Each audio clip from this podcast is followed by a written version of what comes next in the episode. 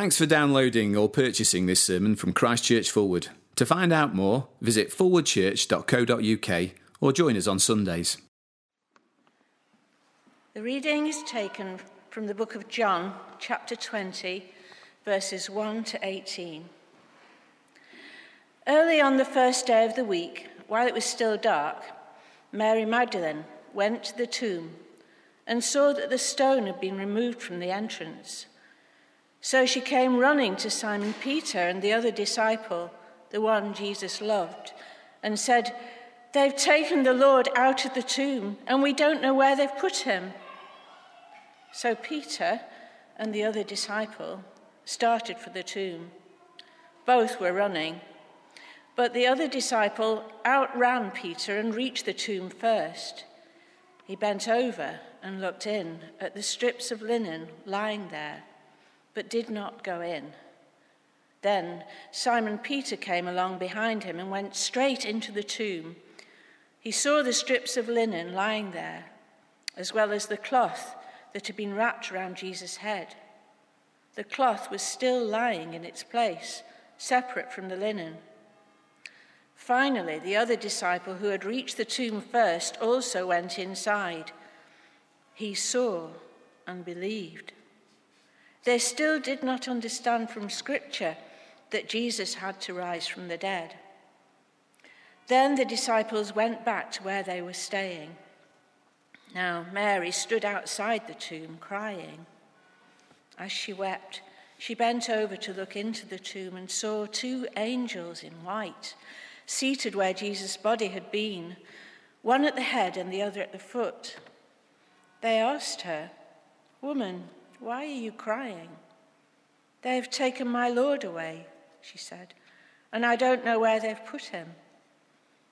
At this, she turned round and saw Jesus standing there, but she didn't realize that it was Jesus.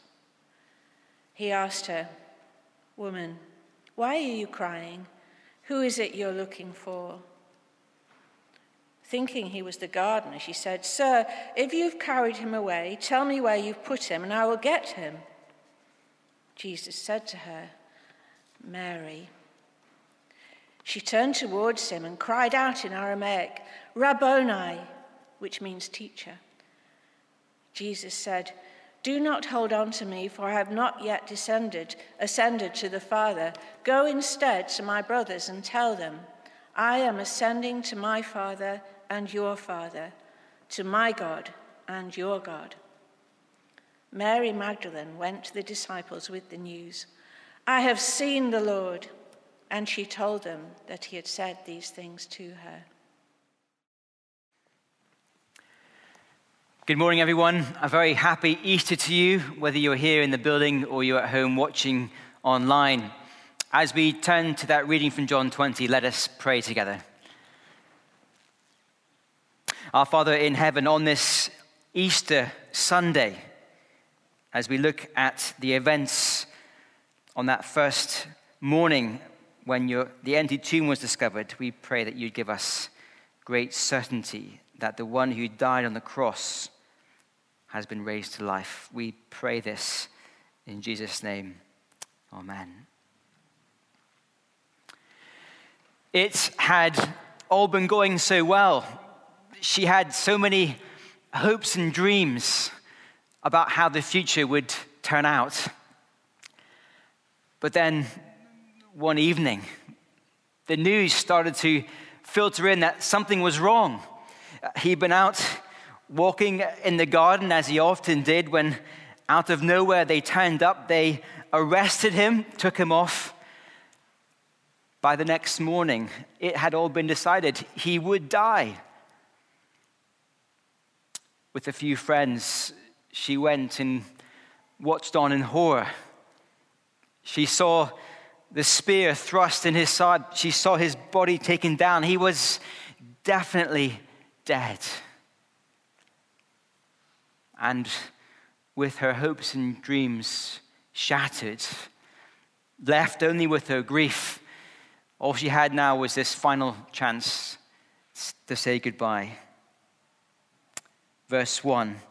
Early on the first day of the week, while it was still dark, Mary Magdalene went to the tomb. This last year, I think, helps us to understand something of the turmoil and the pain that Mary must have been feeling on this first day of the week as we've experienced this pandemic. In the small things like lost haircuts and holidays, in the much bigger things like exams and job uncertainty, the, the general sense that actually we, we don't know and we can't control the future. It's been such a hard year in so many ways. But more than that, much more than that, we've been forced to confront the reality of death. Uh, just 12 days ago, we had a day of reflection as a nation as we remembered that over this last year, during this pandemic, almost 150,000 people have died. Behind that terrible headline are individual lives and families torn apart. And this is Mary's story.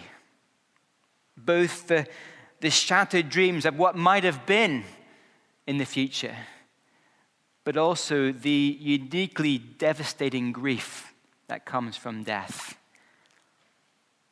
I wonder if there are some of us here this morning, perhaps others watching online, if perhaps you're new to Christian things, just dipping in over the Easter weekend. Well, it's lovely to have you joining us. Thank you for being involved. Please know this that the Bible understands how hard and painful this life can be. The Bible understands what it's like to live with broken dreams about the future and to experience the raw grief that comes from having to say goodbye to someone that we love. But this morning, we're going to see Mary's story of pain turn to a story of joy. And as John writes his account, he wants us to be able to share in her joy, to move from, from, from experiencing the pain and sorrow of living in this broken world to living with a joy that cannot be taken away. And so, whatever our story is this morning, whatever year we've had, John's purpose in writing is to help us to understand and believe a better story. When I say story, I don't mean wishful thinking or a children's fairy tale. I mean grasping real events that took place in history that, taken together, describe a new reality. Well, let's dive in. Having arrived at the tomb, verse 1, Mary saw that the stone had been removed from the entrance. In those days, uh, tombs were often caves dug out of rock. You'd roll a big uh, stone in front of the entrance to seal off the tomb. But in this case, the stone is gone. And look at how Mary responds, verse 2. So she came running to Simon Peter and the other disciple, the one Jesus loved, and said, They have taken the Lord out of the tomb, and we don't know where they've put them. You see, Mary knows that Jesus has died. And she knows that death is the end. And so the only way that she can make sense of what she's seeing is that someone must have taken the body out of the tomb. Perhaps it was grave robbers. After all, they were a common problem in those days. Well, Simon Peter, the other disciple, almost certainly John, they set off to check out Mary's story. We'll come back to Mary in just a moment. But the camera stays with Peter and John as they sprint down to the tomb. Uh, John might be faster, verse 4, but Peter is less squeamish. And so when he arrives, he, he heads right past John and he enters the tomb, verse 6. He saw the strips of linen lying there, as well as the cloth that had been wrapped around Jesus' head. The cloth was still lying in its place, separate from the linen. It's almost like a scene from CSI. The word for saw is, is more than a, a glance. Peter is here um, gazing at the evidence in front of him, trying to make sense of, of what he's seeing, like a, de- a detective analyzing a, a crime scene. The first surprise for Peter is that the grave clothes are still lying there. If, if grave robbers had come and stolen the body, then for starters, they would have taken the linen as well because the linen was expensive. They wouldn't have left that behind. And more than that, they would have been in a rush in case someone found them, and so they wouldn't have taken time to unwrap the body in the grave. They would have taken the whole lot away with the body. And so Peter is, is puzzling over what he's seeing. Maybe Jesus hadn't died. Maybe he was just terribly wounded. But how could a man who had been punched and, and flogged and crucified and had a, a spear shoved in his side and then laid in a tomb for a couple of days, how could that kind of man, wounded that way, somehow unwrap himself and then leave the grave clothes neatly folded up in a, in a stack? That's the sense of verse 6. At best, the clothes would have been torn and, and bleeding in a, in, a, in a pile on the floor.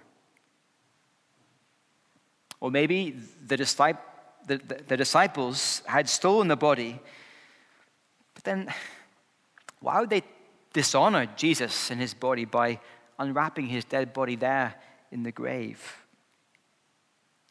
I guess it could have been the, Roman soldiers or the Jewish authorities, but they had nothing to, gain from an empty tomb because that would have started unhelpful rumors about a man being alive again. It wouldn't have been them.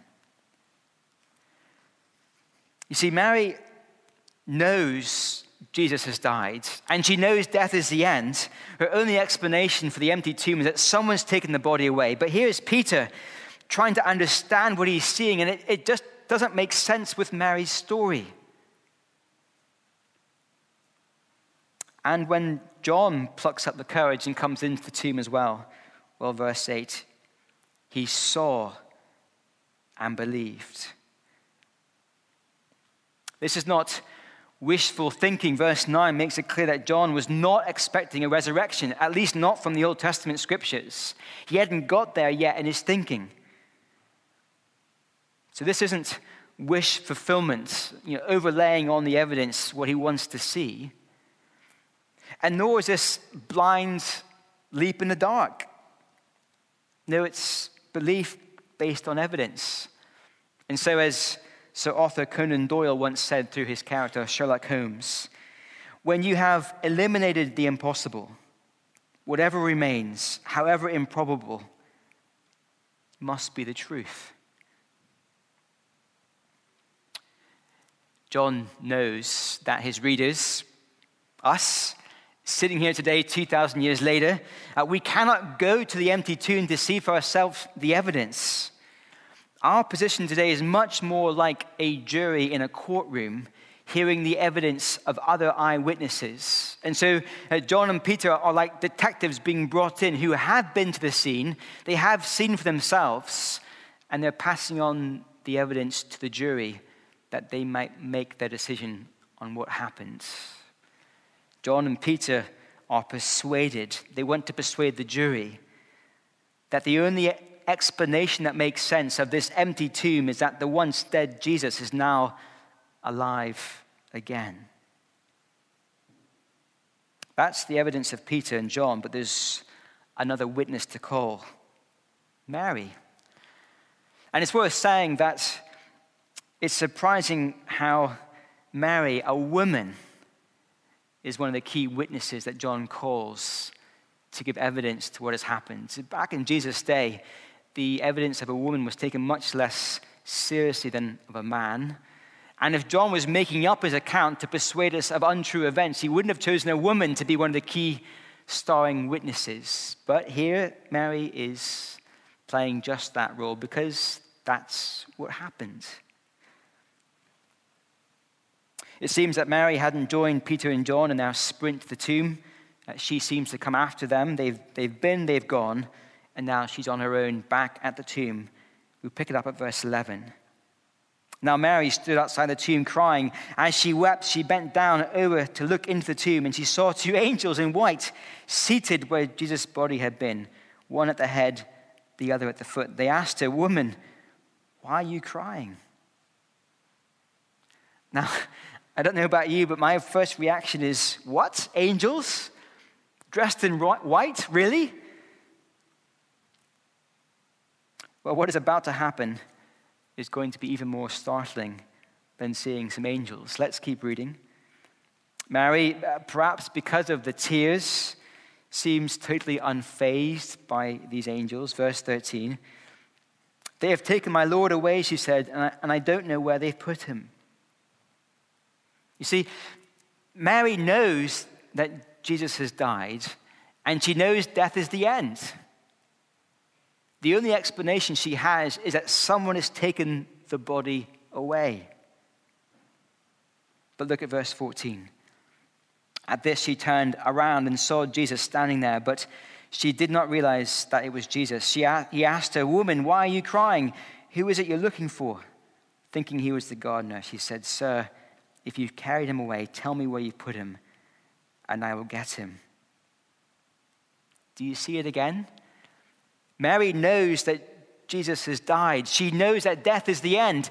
And so, for the third time on that first morning, she says the same explanation someone must have taken the body away. But then the penny drops. Verse 16 Jesus said to her, Mary. She turned towards him and cried out in Aramaic, Rabboni, which means teacher. And in that moment, Mary realized that death is real, but death is not the end. Many times over the years, I've made a very similar journey that Mary made, perhaps not to a tomb dug out of rock, but to a graveside, or to watch the curtains close across the coffin, blocking it from sight. I imagine many of us here today or watching online at home have made that kind of journey. And in those moments at the graveside, as the curtains draw across, death feels very real. We know how devastating it is, how final it feels. And it's right that as we come to a year into this pandemic that we take time to grieve and mourn 150,000 people who've died. Weeping is the right response. Death is like that. But John would say to us, I have seen with my own eyes the details of the empty tomb. Mary would say to us, I have seen and I've heard the risen Lord Jesus expert witnesses. We are the jury. Death is real, but death is not the end. You see, the resurrection of Jesus is the first fruits of a great harvest. As when we see the first apple lying on the ground beneath the tree, we look up and we see the tree full of more apples to come. Or like when a thread is tied to a needle. Wherever the needle goes, the thread follows. And so too with Christ and the believer. When we put our trust in Jesus, we are tied to Him, we are united to Him. And wherever He has gone, even through death, so we too will follow through death into resurrection life. And so, whether it is the death of the one that we love, or it is our own deaths. We can face up to the fact that death is real, but also death is not the end. We could stop there. We could go home rejoicing on this Easter Sunday, but there is more. Death is real, but death is not the end. Finally, and the best is yet to come. Look at verse 17. Jesus said, Do not hold on to me, for I have yet, I have not yet ascended to the Father. For many of us, this last year or so, we've been unable to hug the people we love. We know hugs matter. We can totally understand why Mary doesn't want to stop hugging Jesus now. She had lost him, but he's back again. She won't let go of him this time. But the story isn't finished. Jesus, he's not being standoffish or prickly. He's not grumpy or annoyed with Mary, but he has a job to finish. He's not done yet. His journey isn't over. Before his death, back in John 14, he told his disciples that he must leave, and in his going, he would go to prepare a place for them in his Father's house where there are many rooms. And if he goes and prepares that place, he will come back to take Mary and the disciples and us today to be with him forever. And that is why Mary must let go now, because Jesus hasn't gone home yet to finish the preparations and then come to get us, to take us home. I've spoken to a number of people in the last few weeks who now have definite plans for when they'll go and visit relatives, family, grandparents, grandchildren, parents back in the family home. As the lockdown um, restrictions ease, we can now start planning to go home again, can't we? And what a day that will be. I know many of us are watching the R number, the daily case rates, the vaccine rollouts, desperate to make sure the numbers are going in the right direction so that we can go home we can go back and see the ones we love. We can be in a place that we are known and accepted with our families again. Well, look at the picture Jesus describes as verse 17 continues. He says to Mary, Go instead to my brothers and tell them, I am ascending to my Father and your Father, to my God and to your God. John, uh, Jesus calls his disciples many things in John's gospel but this is the first time he calls them his brothers. And throughout John's gospel, Jesus has called God his father, but here he says that the disciples can also call, call God their father. You see, in this moment, a new family is being formed. Jesus is the older brother, God is the father. Mary, the disciples, us here today, we are welcomed into that family. This new family is only possible because of the death of Jesus. You see, our, our sin, our rebellion against God the Father, means that we are not welcomed into the family until our sin is taken away and dealt with, washed away through the death of Jesus. But on this resurrection morning, Jesus can say to his disciples, even Peter, who denied Jesus, You're welcomed in. The new family is formed. All's been done to deal with your sin I'm now your brother. God is now your father. You're welcome into the family. And because a new family has been established, a new home has been prepared, that means the best is yet to come. Soon, very soon, Jesus will come back and will take us home to be with him forever. A home where there will be no tears, no death, no pandemics, no social distancing, no isolation, no cruel false dawns and third waves, and who knows how many more waves might come. No more quarreling families or hard words or lack of love.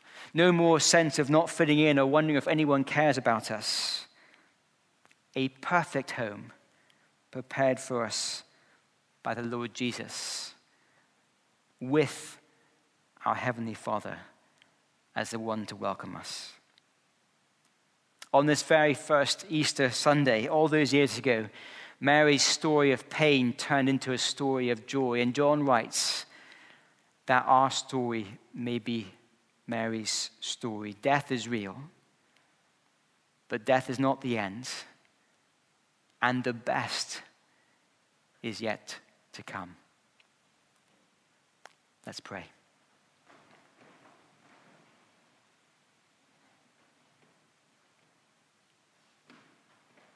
Father, we thank you that the Bible understands how hard this life can be, and what it's like to live with shattered dreams and the cruelty of death. But Father, we thank you that the Bible speaks into that pain, not ignoring it, but giving us a better story, a certain story, a story etched out for us in the pages of history, in the real resurrection of Jesus, which means that one day he will come for us to bring us home. Father, we thank you and we pray this in Jesus' name. Amen.